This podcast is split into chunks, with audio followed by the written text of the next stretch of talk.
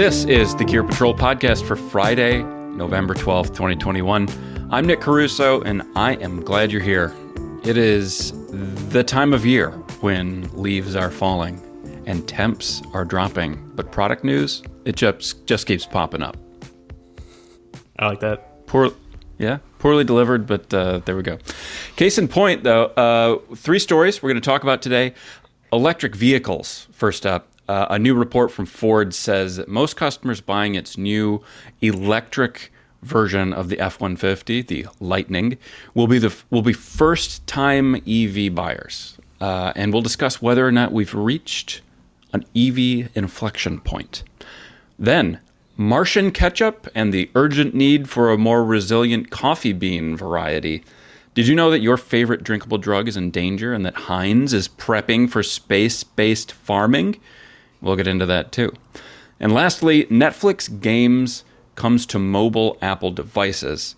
So we'll talk briefly about what Netflix games is and then whether, you know, real, true, tried and true gamers will be interested in the service. And then we will wrap up with a little bit of show and tell of our favorite gear from the last week. So, oh boy, there's a ton to discuss. And with me to do just that is platforms editor JD DiGiovanni. Hello, JD. Hey there. Hey, hey. Also on the airwaves this week, editor Will Price. Price, Price. What's up, Nick? hey. Uh, thank you both for joining and happy today. I don't like to ruin the continuity for listeners, but it is the day we're recording, which will rename, remain a mystery to everyone. What's the latest? We are we're all in the same borough here in New York. It's a little gloomy. It's fall, November. You got any any updates for us, guys? Man, it gets dark at uh, I think five sixteen is the my official count. Full dark, not just a little dark, full dark. Um, so you're screwed if you like going on like a post work run, you know, unless you are okay with running at night. And uh, I hate that. So if you live in the southeast or anywhere where you know you're not absolutely pulverized by time change and you know shorter days or what have you, just like count your lucky stars because it really is a pile of garbage. Wow, that's God. what I got. Bright and sunny. Jeez. yeah, you could you could light up a, a, dark winter night with that kind of attitude, Will. uh, you have to have something optimistic. Yeah, I was just in California for a week, and I came back the night of the time change. So I was jet lagged, and then I got this weird hour situation moving around. Very strange. Um, here we are. It's getting dark already as we record. So let's move on. Uh, okay, first up today EVs. It seems like people are talking about EVs nonstop, right? Everybody always talks about them. I always talk about them. We talk about them on this podcast all the time. And who among us has not suffered like Tesla fatigue? Um, but ubiquitous as they seem, EV in the in the landscape, consumer landscape, EVs are still a relatively small category in the automotive space, right? Like not a ton, not a humongous number of people are buying them. However, it's growing rapidly, and to wit, uh, the Ford just shared the results of this survey um, that was taken by people who have reserved the Lightning F 150 pickup that's coming out. They resurrected the name, the most appropriate name for an electric pickup ever.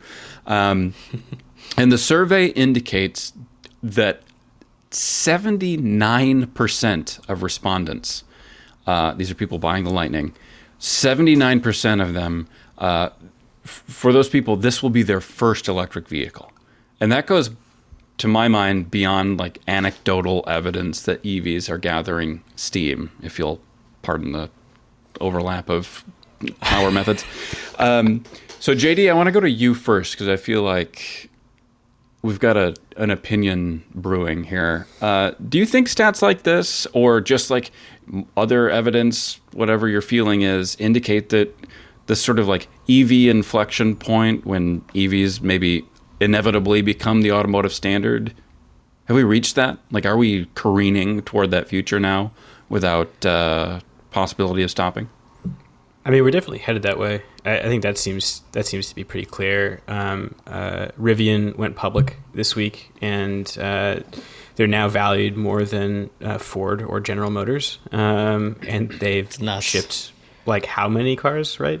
It's just the the market is clearly seeing a huge upside for electric vehicles, and you know they're not putting money. They, I think they lost like a, over a billion dollars putting together their um, actual production facility, so they're not anywhere close to making money. They're losing crazy amounts of money, um, but.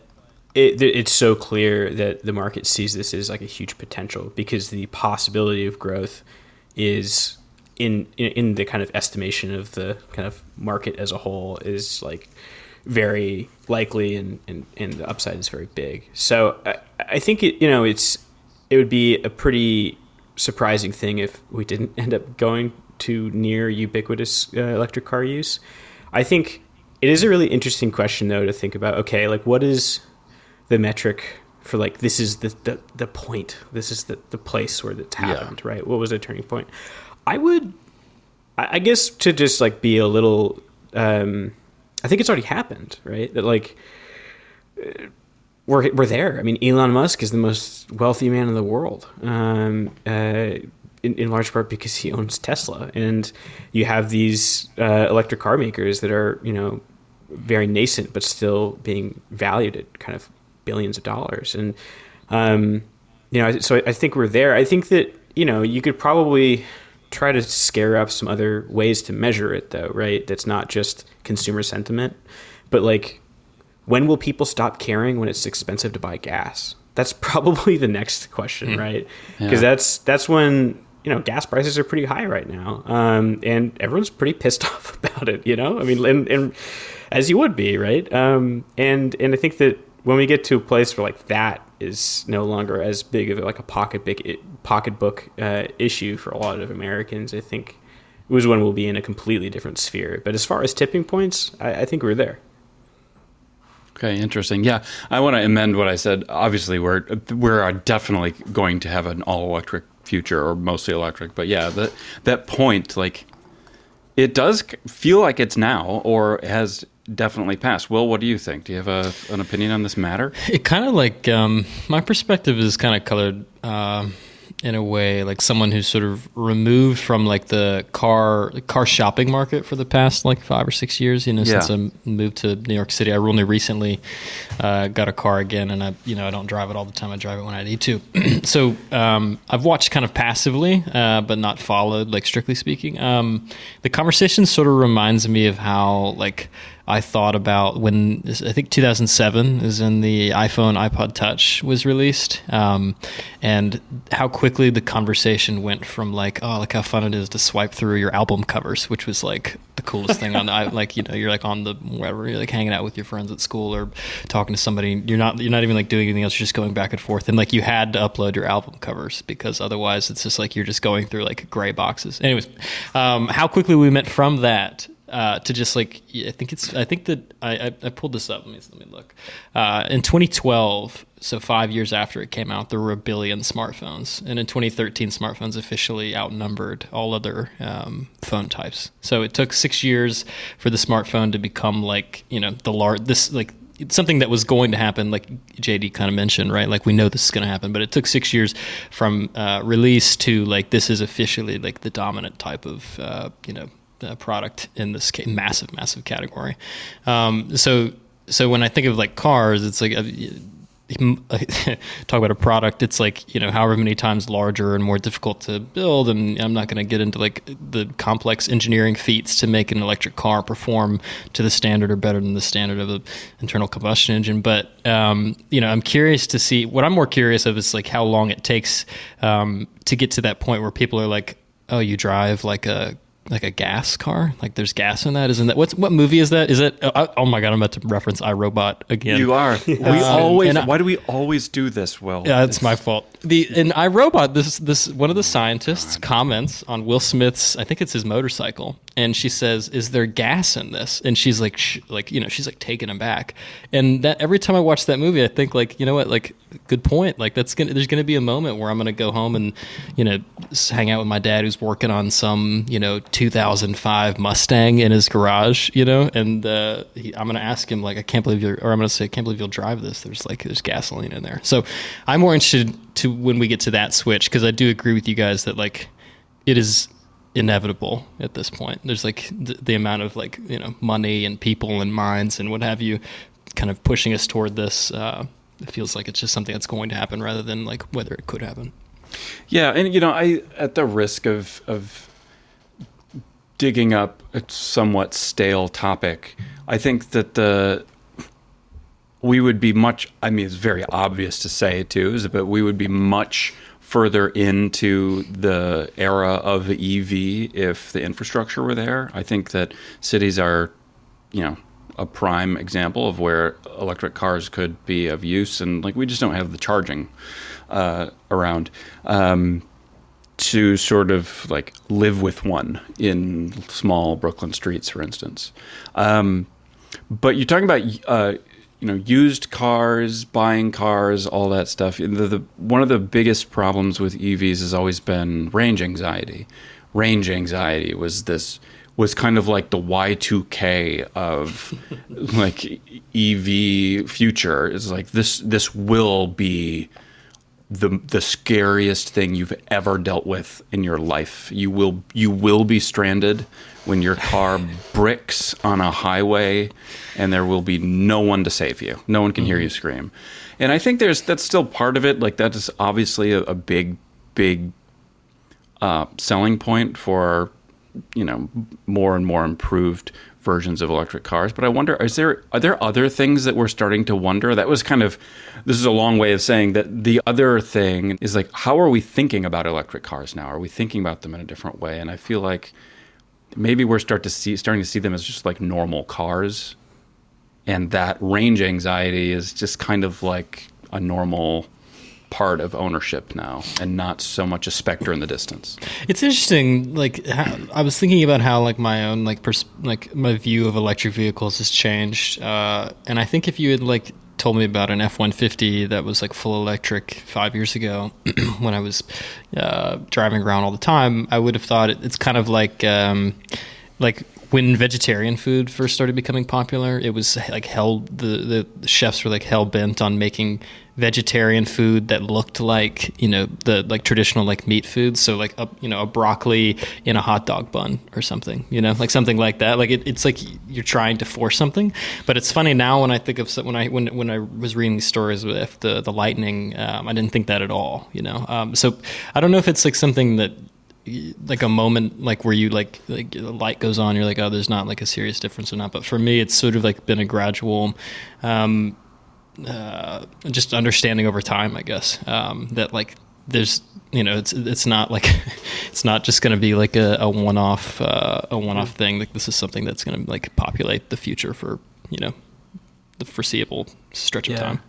It- it's it's almost like an unanswerable question about you know how the culture regards a car and like when that changed. Because it's it's always going to be kind of different for everybody. and You'll probably have a consensus, but I remember in, in college studying history, and there was this joke that like, oh yeah, like everyone disagrees. I mean, it's like it's no, it was um, there's a joke that uh, all these different like history professors would like to argue about when something really started, and that like whoever could like push it back the furthest was like the king, you know, the, the person who you know have like a semi decent argument about it. It's like, well, World War II actually started in eighteen, you know, something. Oh my right? gosh, You know? that is like Yeah, the yeah, yeah. nerdiest thing. I love that. That's yeah, cool. it's it's great, but like I, I'm sure you could do the same thing with this game. But it, it definitely does feel like it's something in the past couple of years that is just something clicked. Um, uh, but then again, we are all a, a kind of homogenous group, being a bunch of folks living in, in Brooklyn. So who knows? It's, it's probably a, some different perspectives out there. But No, you people are nothing like me. Um, yeah, no, I'd, I'd love to hear if anybody has an opinion about like if has anybody listening. Um, has your opinion or your feelings about uh, EVs changed recently? Are you suddenly like finding yourself thinking about them or cross shopping them? Um, and that's a question I, I had sort of soft pitched to you guys. Let's say hypothetically, you are going to buy a, a car, a new car. Are you cross shopping internal combustion with electric? Are you even thinking about gas cars anymore? Like, what's the what's your thought on that? Like, how much has it pervaded your uh, your paradigm?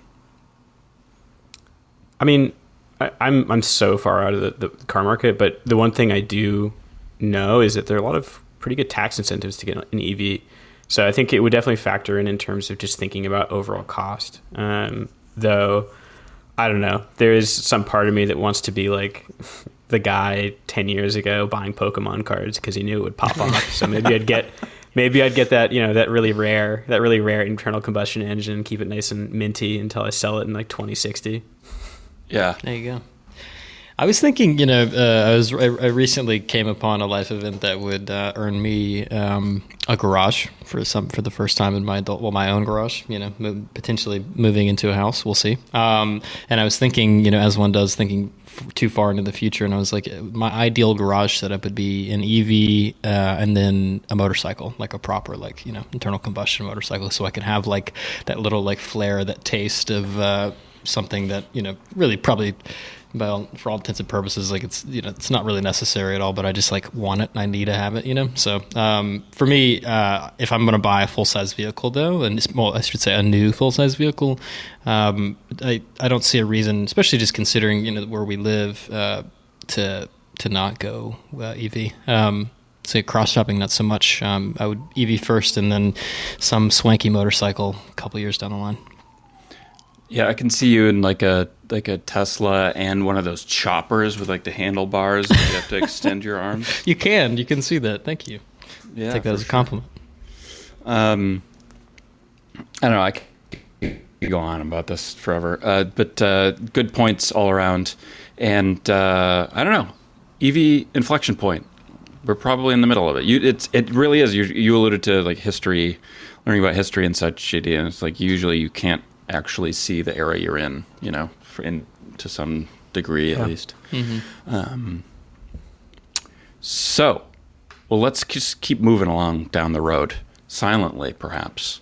Um, next up, we have uh, a different, sort of worse kind of trend, uh, which is the, the the growing, no pun intended, didn't even realize that one, uh, the growing need for alternative crops.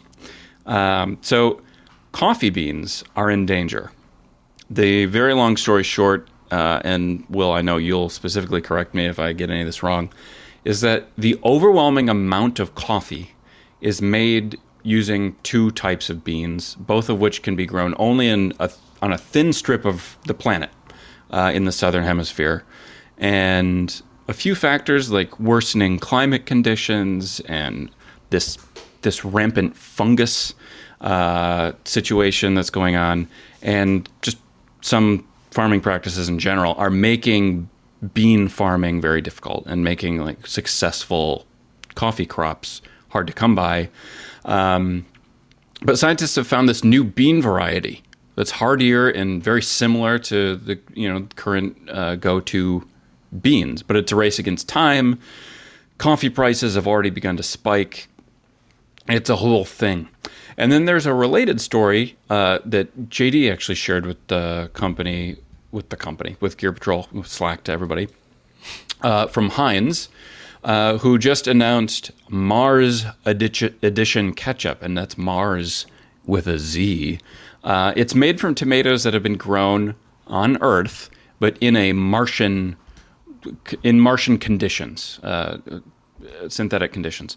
So anyway, the trend here is that crops are in danger or will be, and there are efforts underway to find alternative growing methods um, and tr- totally alternative crops. So, Will, you are our resident coffee encyclopedia person, Encyclopedia Brown, if you will. Uh, and I wonder if can you can you weigh in on how bad the coffee bean situation is Yeah, and your take on all this? It's pretty ugly, you know. Um, the so like you said, the, there's two. There's like a hundred and uh, I can't remember how many hundred, nearly two hundred types of coffee plant in the world. Um, but uh, only two are used. Uh, well, uh, in, with with some extreme exceptions, only two are used for uh, production for people to drink. It's Arabica, Arabica and Robusta, um, and uh, you know the the former Arabica is typically considered like the the better coffee, um, you know, lighter, more flavorful, a little less bitter, et cetera, et cetera, et cetera. And Robusta to, you know, has always been uh, you know, as according to it, its name might imply, rather it's you know it's a it's a tougher coffee. It it withstands the elements a little better. It can kind of like live through a little bit more. It's uh, a little more of a shorter, stockier plant. Um, the issue, the issue, like I think, I think the easiest way to like, you know, when you were explaining the issue, Nick, it kind of you kind of have to go through all these like hoops to explain, like, well, the genetics of the coffee plant and like you know farming practices, and there's also this thing called rust leaf, which is like a fungal you know disease that like destroys plants, and then there's also like issues of like supply chain caused by the pandemic. And sort of there's all these things. The end, the end result, um, unless dramatic change happens in the next you know five to ten years will be you know the average cup of coffee at a at a uh, at your neighborhood spot or the average bag of coffee. Um, and this is this goes for everything from Folgers to Starbucks to a specialty grade roaster um, will be dramatically increased. Uh, you know, just this year, I think the number I have in front of me is right. Just this year, Arabica beans are up in price by like something like forty three percent, um, and that's not that's not just because of the issues that you talked about. Um, it's also because of you know logistic and shipping issues with co- due to COVID. But um, you know the the numbers are only going up, and it, it, could, it you know the, the the companies that make this coffee and produce it, roast it, sell it, etc. They're only going to bear bear that cost um, for so long. Um, I don't think it's. I don't think we're terribly far away from you know cups of coffee costing. Uh, seven, eight, nine, ten dollars, and then all the way up at some point, especially for the higher end stuff, at fifteen, twenty dollars a cup. I, people will think that that's obscene, but um, almost all data points to us heading in that direction, unless there's like some great silver bullet found, which right now it doesn't seem like that's likely. We'll see though. You don't think this new this new bean isn't a silver beanet? It's it's interesting. Um, I think a lot of times uh, people like me and uh, you know other other media outlets they the, the, new you know it's nice to see like some like positive news in the space and like big stories are written up on the subject. But the reality is so there's so little money that goes into research. Um, uh, into the coffee plant and into how to make the coffee, you know, all these issues that we're talking about, and then even less money into implementing this at the farm level. And people forget that the farm level in the coffee world is often in you know parts of the world that are inex- not maybe not inaccessible, but less accessible uh, than say you know when we're talking about like monoculture corn, right, or or rice or whatever. Um, so it, you know, th- may, maybe this, maybe this new or th- this recently found plant, uh, which I which I believe is supposed to, you know, have nice light flavor, kind of similar to arabica, but also be a little sturdier when uh, in regards to like I think it can live under in like higher temperature climate. I can't remember the exact specifics.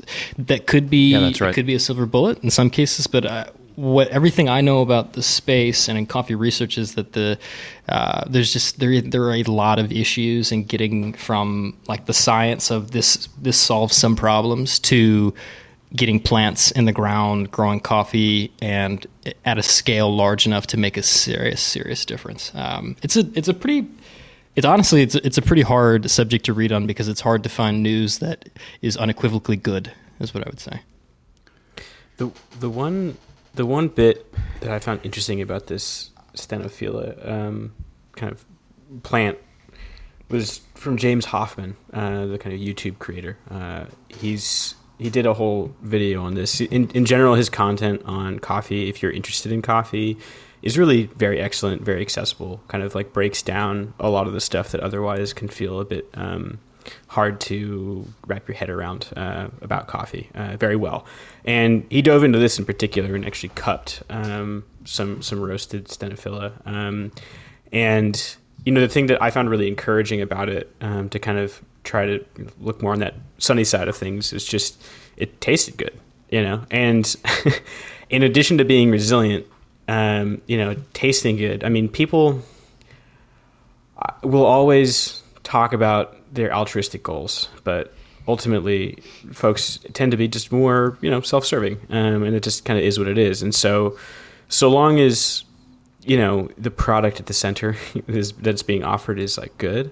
Um, I, I do have some hope that, that this bean could end up being, or this this kind of variety of the plant could end up being more popular and stave off, um, you know, incredibly expensive cups of coffee. But like you said, I mean, like where these where these plants are grown is um, it's not it's not somewhere off the I ninety five in California. Um, they're hard to access place, places in the world, and um, I, I, I don't know. It's it, it seems like a big question mark, but it is kind of exciting to see that there's maybe you know some some road that is worth traveling. Yeah, yeah. There's a there's another there was another a few years ago. Sort of the buzzier option was something called an F1 hybrid, which is a a plant that they were going to you know basically create uh, where they they created you know you, a bunch of traits of a bunch of different coffees, um, and like you said, uh, I remember in discussions with some of the researchers who were who had uh, worked on the project or were propagated or talking about the, even the people who were cloning the plant um, their the baseline was that the coffee needed to taste good as you said. It's like um, all like there's a reason we only drink two of the of the 175 whatever coffee uh, plant varieties is because only two of them are really palatable um, for what people expect out of coffee. So if this third one is uh, can extend the or you know extend the range at which we can produce the the plant and then it also sort of checks the box of like this doesn't taste like a pile of nothing you know it's that is huge for sure. I would like to see it happen. Yeah. The uh, that figure you you mentioned about the the the horror of very very high priced coffee cups cups of coffee will is is staggering. I had re- I hadn't really absorbed that uh, so much. I actually I try to purchase like individual cups of coffee kind of rarely, um, you know, for the millennial avocado toast situation. but um, like just this morning, I got a a cold brew, five and a half bucks, and that seems steep already. Get my yeah. fix for three or four times more. That sucks the sort of paradox of this this topic is that like right now like right now the very present and then the last couple years um, there really hasn't been a better time to be kind of like a coffee nerd like someone who just really likes drinking good coffee just mm. because mm. of the absolute wealth of uh, really, really, really talented coffee roasters and also more very good coffee being grown and grown for quality rather than volume. Um, and that coffee, you know, finding its way all over the planet. Um, and there's a ton of reasons why that's the case. But right now, you can get your hands on so much good coffee uh, that is such high quality, and it's still, you know, it's not. I mean, you know, I bought, I buy my, I typically buy my coffee in like you know two or three bags at a time from like a roaster I haven't tried before or something, and you know, nineteen to twenty three dollars a bag. Uh, for me, for the how for how for how much this coffee, uh, whether for how much like you know these farms are investing, how much these roasters are, are testing and retesting, and you know hitting the right roast profiles, doing all the work. Nineteen to twenty three dollars a bag isn't bad, but um, that uh, that's projected to move up very, very, very quickly. So um, I, I would say I'm cherishing it for as long as uh, it lasts. Yeah, that's really wild.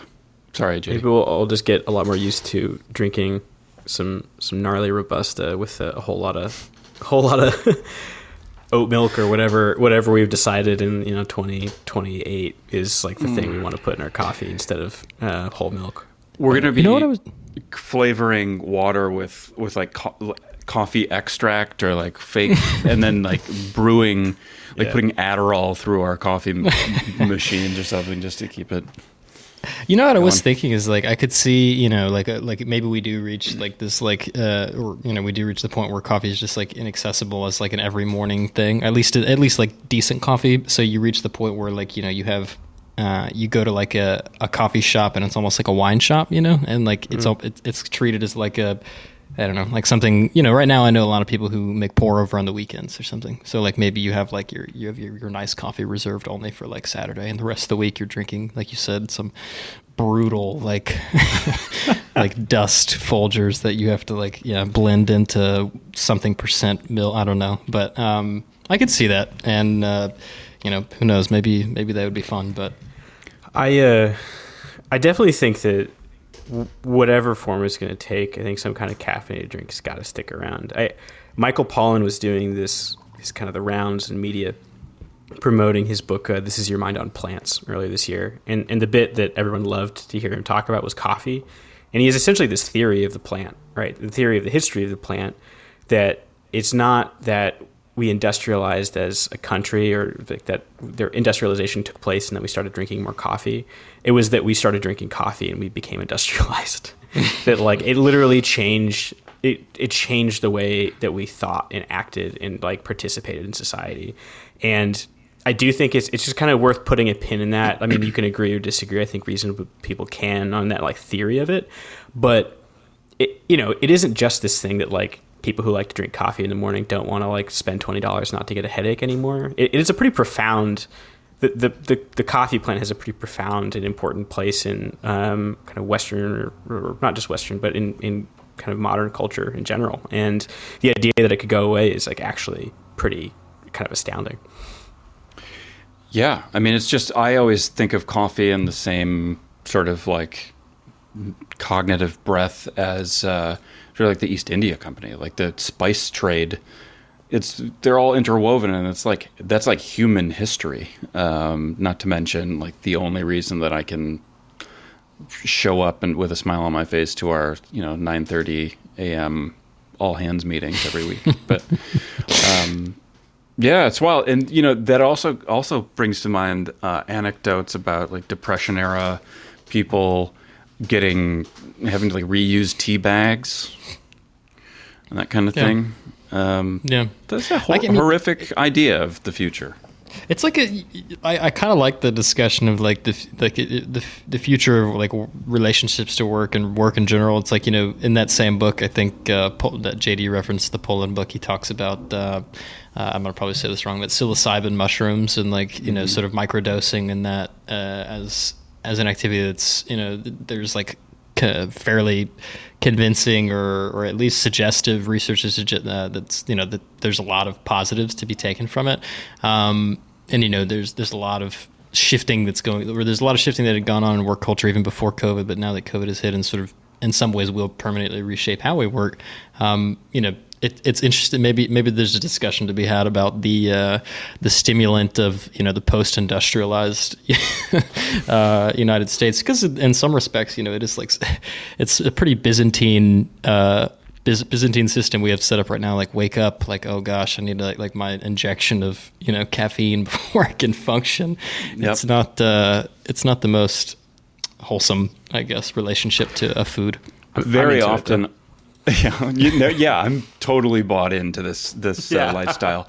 I will go to bed sometimes and like be like, oh my god, I can't believe it's like, you know, only Tuesday night, whatever. What a long week. At least I get to have coffee when I wake up. Well, like the next time I'm conscious, at least I get to have coffee. Um, it's a really it's a really sick feeling, but it's it's how I how I operate. Um, so we we haven't even talked about the the Martian catch up, which I'm not sure we really need to um, too much, but it does. uh, You know, another question came to mind that I shared with you guys, uh, I guess yesterday, um, that we, we're kind of naturally getting toward here is like, so coffee going to be really rare if scientists somewhere are able to synthetically reproduce a coffee bean like we do with in a in a way like we do with impossible meat and such is that something that you th- think would be accepted or would that just be a drug I think. I mean, I, you know, if we take if we take the discussion we're having to its logical endpoint of of, of like you know proper uh, natural coffee being like you know this ultra expensive almost luxury, then I don't see any reason why a, an affordable synthetic version would be would not be adopted. But uh, you know, as so long as it, it as it reaches some benchmark of like you know, it's not it's not unpleasurable to consume, right? Like it has to. I know people, you know, we, we've made fun of people who like love Folgers or something, but at the end of the day, you can put a little bit of cream in Folgers, and it's not gonna, you know, it's it's not like that offensive, right? So Yeah. uh, if it hits that, I think I, I don't see any reason why it wouldn't do what it needs to do. Yeah, I, I, there are a lot of folks who have a lot of um, kind of uh, uh, I don't know concerns about genetically modified food and everything else and kind of aesthetic responses to it, man, I'm I'm all about it. It's good. we should be able to just like if you can turn up the food dial, you know, make sure that we have enough of what we need. It's a good mm. thing, you know. I mean, Yeah. all these other kind of concerns aside, like I don't know, I, I there kind of comes the question of like how we're distributing it, which has always been the problem. but mm. So long as so long as there's enough, man. I mean, it's all it's all good by me. I'll I'll drink some space coffee. I'll, I'll eat some space ketchup. On the next episode of Gear Patrol, the podcast is a discussion of uh, like localization of supply chain distribution. and how it relates to the movie uh, AI. iRobot. Thank you. iRobot. iRobot. iRobot. Right. You know, I don't even try to do that. It just comes. I just get on this podcast, and all of a sudden, I'm just feeling. I, I might. I honestly, I might rewatch it tonight. We need. I need to get Will Smith on this podcast, right? and we can have you two Wills. You could just we can get the other Will, motoring Will, and just the Wills can talk about AI uh, or whatever it is. Uh, I, a iRobot and iRobot. The you mentioned. Um, I'm really going on a tangent here with this this like fake coffee thing, but like it, it's almost like uh, like a bathtub gin kind of thing, and it makes makes me think of. Uh, you guys watch Succession? Are you Succession watchers? I haven't Yeah. seen it. Yeah. The so hopefully, yeah, it's incredible. Hopefully, listeners uh, are interested enough to remember in uh, the most recent episode the uh, the toilet wine conversation, where you have to burp the bag of toilet wine. Um, I can't wait to be to do that every morning in my, you know, as I like do, making my pour over bootleg methamphetamine. I have to burp my whatever it is. Okay, well, uh, maybe I had too much coffee today. Maybe that maybe I'm the problem.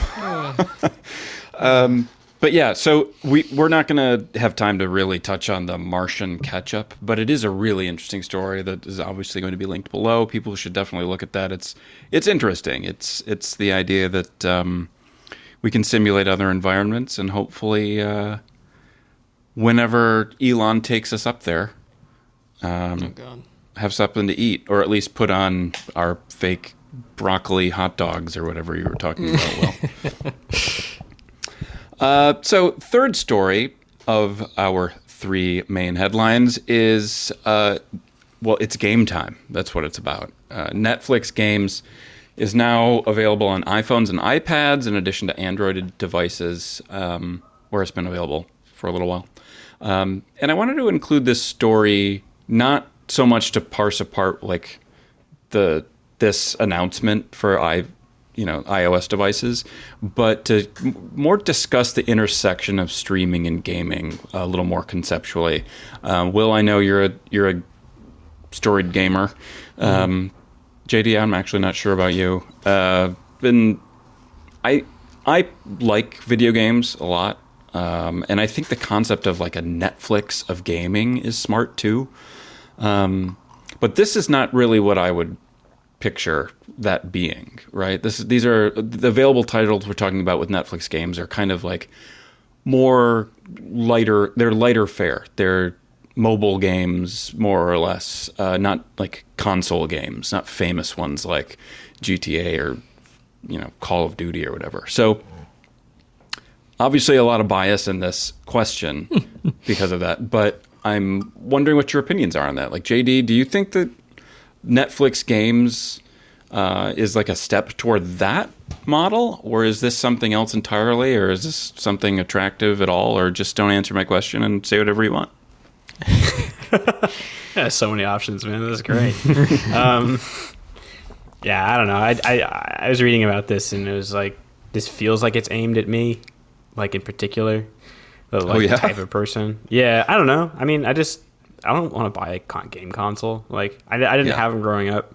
Um, I had I did play Counter Strike uh, Global Offensive uh, for a period of time and became way too invested. And so I've pretty much just said I'll never do anything other than casual gaming, um, and I won't allow myself to buy like anything that would make it easier. So if it's coming with Netflix, then like I guess I can mess around with it. But um, I- it seems kind of fun. It's nice to like not have to you know you could still game and like not feel like you have to buy into things buy into like the infrastructure of it like a pc or a console and like $60 aaa titles you know it's just Yeah. you can get on and goof around and, and kind of log out um, in the same way that i watched seinfeld so it was nice Just like Zon.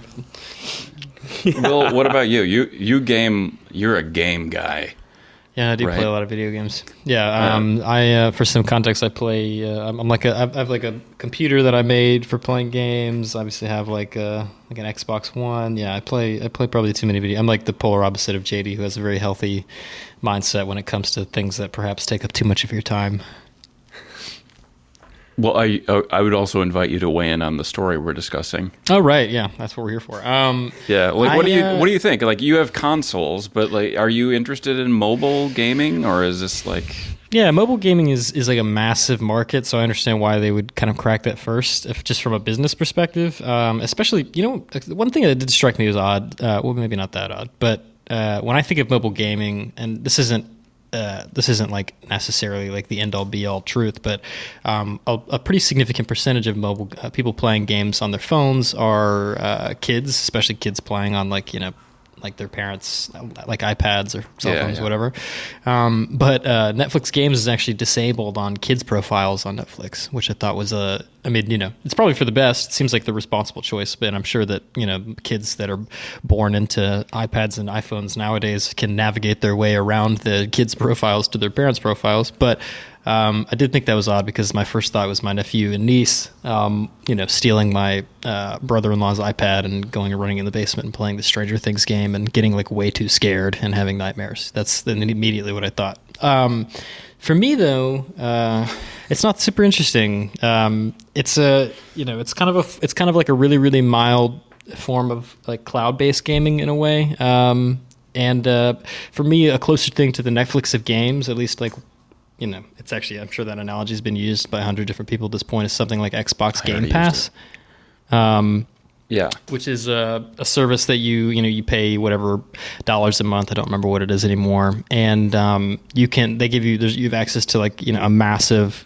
games library, and you can download those games uh, onto your console or onto your PC. Um, you know, and play them as much as you want, as little as you want, and then uninstall them. And you know, you can have as many as you want or as few as you want. Um, and for that, you do need, as JD said, sort of the infrastructure to play games, a computer or a or a console. But um, that is much closer to what something that uh, is the Netflix of games than than what Netflix is actually doing itself.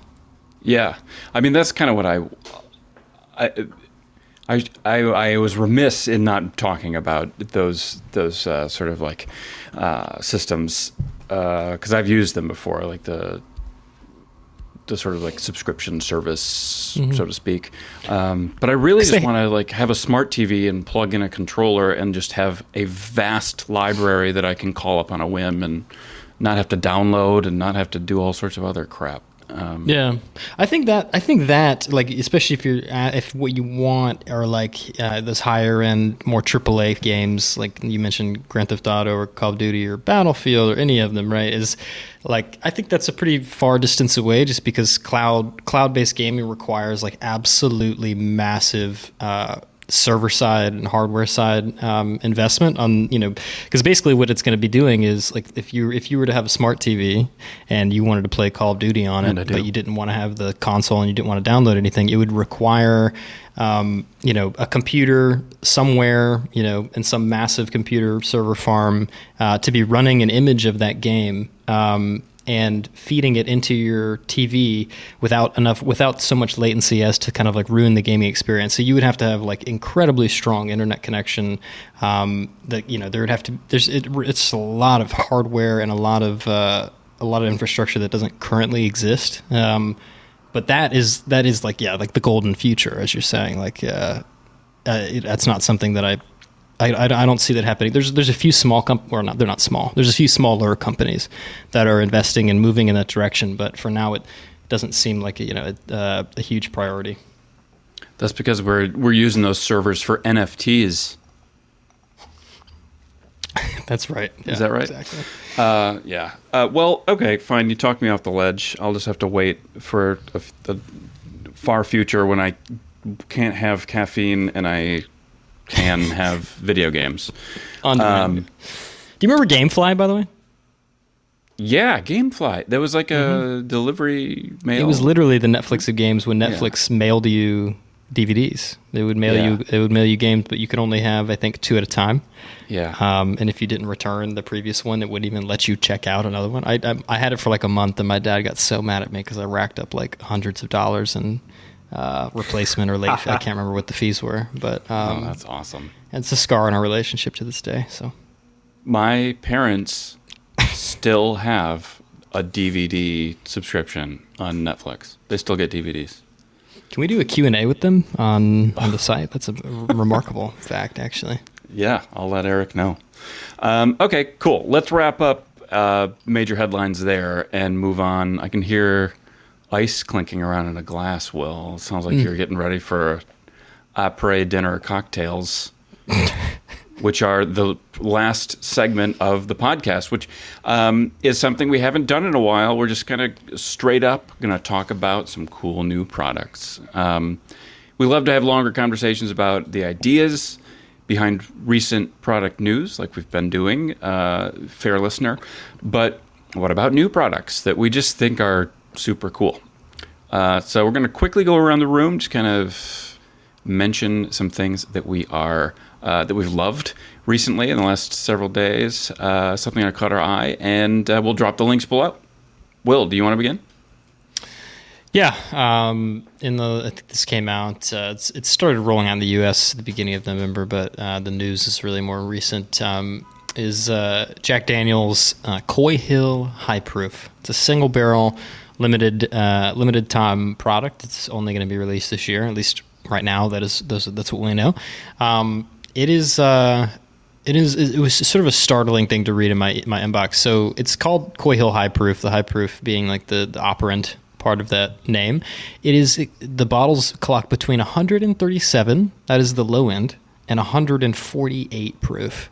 Um, so Whoa. if people if if you if you drink by Oh, alcohol by volume, that's like 148 proof is like what 100 or no, it's uh, like 79 or no, what am I 69 percent alcohol? Is that right? Am I am I doing the no? It's 79 percent alcohol. Yeah. Oh my god, I'm not good at math. Anyways, you get you guys get what you guys get what I'm saying. It's an absolutely massive amount of alcohol. Um, like just just for context, uh, the TTB or the t- what is the, the Alcohol and Tobacco Tobacco Tax and Trade something or other bureau. Um, their legal limit for proof in the bottle for uh, for bourbon whiskey, which Tennessee whiskey technically is by legal standards, is 160 proof. So this is almost this is 12 proof points off the legal limit for what bourbon can be. You know, it's like we're nearing like 151 like Bacardi levels of alcohol. Um, so I have a feeling that this will be. Um, I'm actually sipping. I was sip, been sipping it through this podcast, not the 148. I was not. That was not sampled the 148, but um, it is. Uh, it, it drinks. It drinks hot, but uh, it is a remarkably. I mean, it's also it's the highest proof ever in a Jack Daniel's. Blah blah blah. But it's it's a fascinating, uh, like the most extreme variant of high proof whiskey I've ever had. That's wild. I mean, maybe that you mentioned your ice is melting quickly. Maybe that's why higher proof. I have no idea, but I like legitimately like I don't know if I would op- like have like an open flame if around if I had like the 148 proof, and I also have a pretty pretty good idea that like if people who get their hands on 108 148 proof bottle, I bet you that will sell for in you know in in questionably legal markets for way way way more money than it's selling at retail. Uh, people will obsess over this. I can almost guarantee it. Interesting. So people got to get on it. Uh, and someday when you hop on that motorcycle in your dream garage, someone's going to say, "Hey, is there gasoline in that thing?" And you're going to say, "No." Would you believe Jack Daniels? Thank you. That wraps God. it up. I think. yep, we can just call it quits there. Uh, Or we can ask JD uh, what uh, what's on his product radar right now. Yeah, I think something that came out this week I thought was pretty cool was uh, Tudor redesigned their Pelagos um, in concert with the French Navy, um, Marine Nationale. Those they're so fancy, man. They even got fancy names for the military. I love it. Um, love but yeah, they, they they slimmed down the profile of the watch a bit. Um, it's still the case is still made out of titanium. They removed the helium escape valve. Um, and actually reduced its water resistance by about 300 meters, which is kind of interesting. But um, most of, I guess, most of the you know operations that these you know combat, um, uh, I don't know, I don't even know what the correct term is. And I'm sure I'd get kind of scolded for not getting it right, but these tough people who are fighting professionally. Um, most of it's you know in, in in comparatively shallower water, so it's not that necessary. But I think from a pure design perspective, though, they they actually updated the bezel and put on kind of a new typeface, uh, and it just looks really sharp. Um, it's an attractive looking watch, and um, it comes with a couple of straps. Um, um, they're kind of NATO style. They removed spring bars, so you can't actually like put on a bracelet. Um, it ha- or it has to be the kind of strap you kind of snake through it like NATO style. Um, but you know, for essentially a high end Swiss watch, which is what these are. Um, and we've talked about you know watch prices on this show before, but it's like thirty nine hundred dollars, um, and it's expensive. It's a very expensive thing. I want to be clear. I know this, but compared to what is out there, it's a pretty good deal for a pretty handsome watch, in my opinion. So that really caught my eye. I thought it was, I thought it was a cool release that uh, they kind of dropped, and uh, it really came out of nowhere. So it's pretty neat. Can you believe Gear Patrol thinks thirty nine hundred dollars is a good deal for a watch? These guys, these guys. I'm gonna write Yeah. in. Send the mail to Nick. Yeah, Yeah. yeah. I- honestly, I love getting mail, so that's that'd be nice. Um, and I I haven't been threatened yet this week. Uh, so, do you guys want to hear of mine? Yeah. Yeah. Yeah. Okay. Uh, Yeah. So um, this sort of drafts off the earlier conversation about EVs, um, and there's this product. It's not actually out yet, but it's just been announced called Zip Charge, and it is literally a suitcase-sized power bank for uh, electric cars. So like. This is this combats that range anxiety I was talking about. Um, it's a British startup. It was announced at the the climate summit that's going on right now. Uh, there are going to be a couple different capacities, and, and the, the basic thing is that like in 30 minutes you can take this thing out of your trunk, plug your plug it into your car, and get like 20, 40 miles of range. Um, let me see. Uh, shipments begin a year from now, and pricing isn't totally clear yet. You're going to be able to buy these outright, but so far only like a monthly lease program has been revealed, and it's like about 70 bucks in the United States. Um, and I think this is really, I think this is cool, like in from a very specific perspective, because a big part of me wants to be uh, a little cynical and say this is kind of like the same thing about like having to buy a case for my thousand dollar phone. You know, it's like I heard I have an electric car. Like it should, I should just be able to keep going. But now I have to keep a suitcase in the part of the trunk to like make sure that I don't run out of juice in the desert. Um, but I mean, it's going to be it's a niche market. It's a market that's going to be needed, and uh, no doubt, like it's really pretty too. I think that's maybe what attracted me so much is that the design is really uh, kind of lovely. So They should have packaged it like um, what is the uh, the first Fast and the Furious movie when and like they how all the guys just constantly like tapping like the NOS tanks or whatever. Like just put all the put all the machinery inside of a NOS tank, and then everybody who thinks it's like dweeby to get out of the back, you know, get in your car and get your little electro suitcase and plug it in like immediately. You have like Vin Diesel energy about you, you know. Like I think that's I think that's the move. That's free uh, free consulting. That's good. Well, yeah, I like the idea of like shaping this of something, something like uh, like the the lantern from the that shitty Ryan Reynolds Green Lantern movie. You know, he had to like recharge himself. That was the worst. But he. I think he even hates that movie. I, yeah, Yeah. Anyways, Uh, Yeah. I'm sure there's something in uh, in what is what is your movie? Will Fast and Furious. Come on. no artificial Oh, iRobot. iRobot. No, I'll if think there was it. just the iRobot version uh, for these batteries, they'd they'd come to life and take over. No, they- Will Smith would Will Smith would have to say some pithy lines and wear some cool Chuck Taylors and uh, save the world. So I He don't know does if have want cool that Chuck one. Taylors. That's the next episode. We'll talk about Converse All Stars and talk about Chuck Taylors. Yeah. Okay. Yeah, you're writing it for me. I like it. Uh, well, good. There you have it. Um, three products on our individual radars and collective radars and everybody's radar, whatever. It's we're three products we love.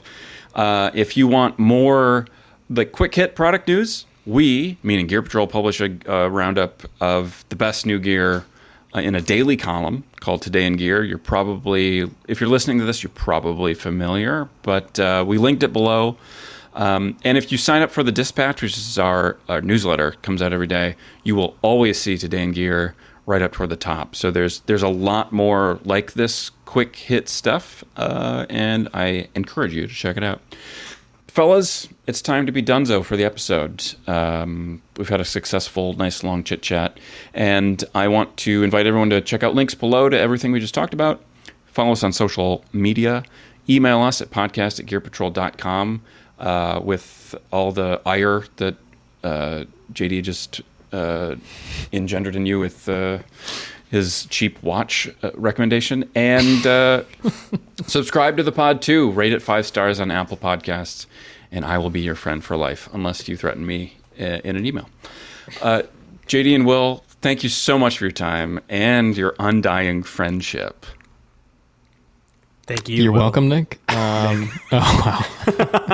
I was going to say you're welcome. It's now pitch black in my office, so Yeah, it has been quite interesting watching the light literally fade from all of our video screens here. as uh, the uh, the sunsets on an ungrateful world. Uh, anyway, thank you all for listening. Thank you for joining, and until next time,